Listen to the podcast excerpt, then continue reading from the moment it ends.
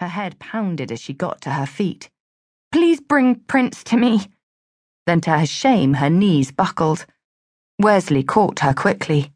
Steady, he said, clutching her to him. He smelled of wood smoke and something earthier. She was close enough to notice a short scar puckering his left eyebrow that emphasized his sardonic look and his sun darkened face was creased with tiny lines around his eyes from squinting into the tropical sun. The vivid green of his irises was mesmerizing. You're in no state to go riding off, Miss Belhaven. His companion was adamant. Absolutely not. You'll just have to let us look after you, I'm afraid, Wesley said. Clary could hear the mockery in his voice. She felt acutely aware of his strong arms keeping her upright and his breath on her hair. Shakily, she sat down again.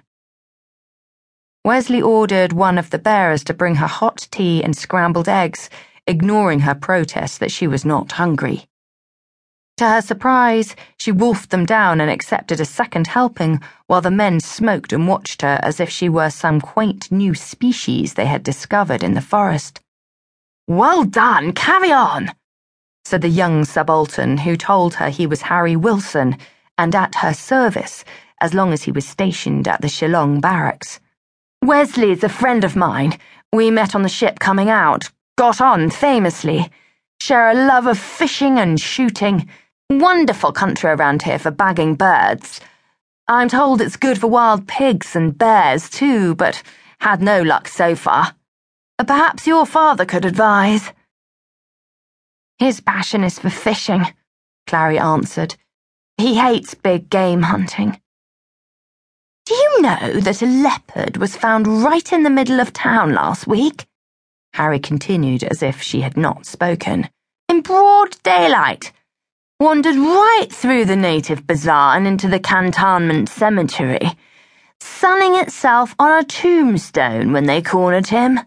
Beautiful beast. Colonel's wife's having the skin made into a rug. Clary wondered if the garrulous soldier drove his comrades mad with his endless chatter. Perhaps silence embarrassed him, or maybe he was missing home. She should not judge him harshly, for she had spent many empty hours of longing for her dead mother singing all the songs she could remember. She had hated the silence of the house that had once been filled with her mother's singing.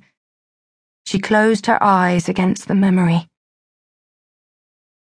Harry, I think Miss Belhaven is tired, Wesley intervened. Let's leave her to rest. One of us can ride over to let her father know she's safe. Of course, Harry said eagerly. I'll go. The least I can do. There's no need. Clary protested half heartedly. You lie down, Wesley ordered, ushering her further into the tent. Once you've rested, we'll take you home. Clary capitulated and lay down on the camp bed.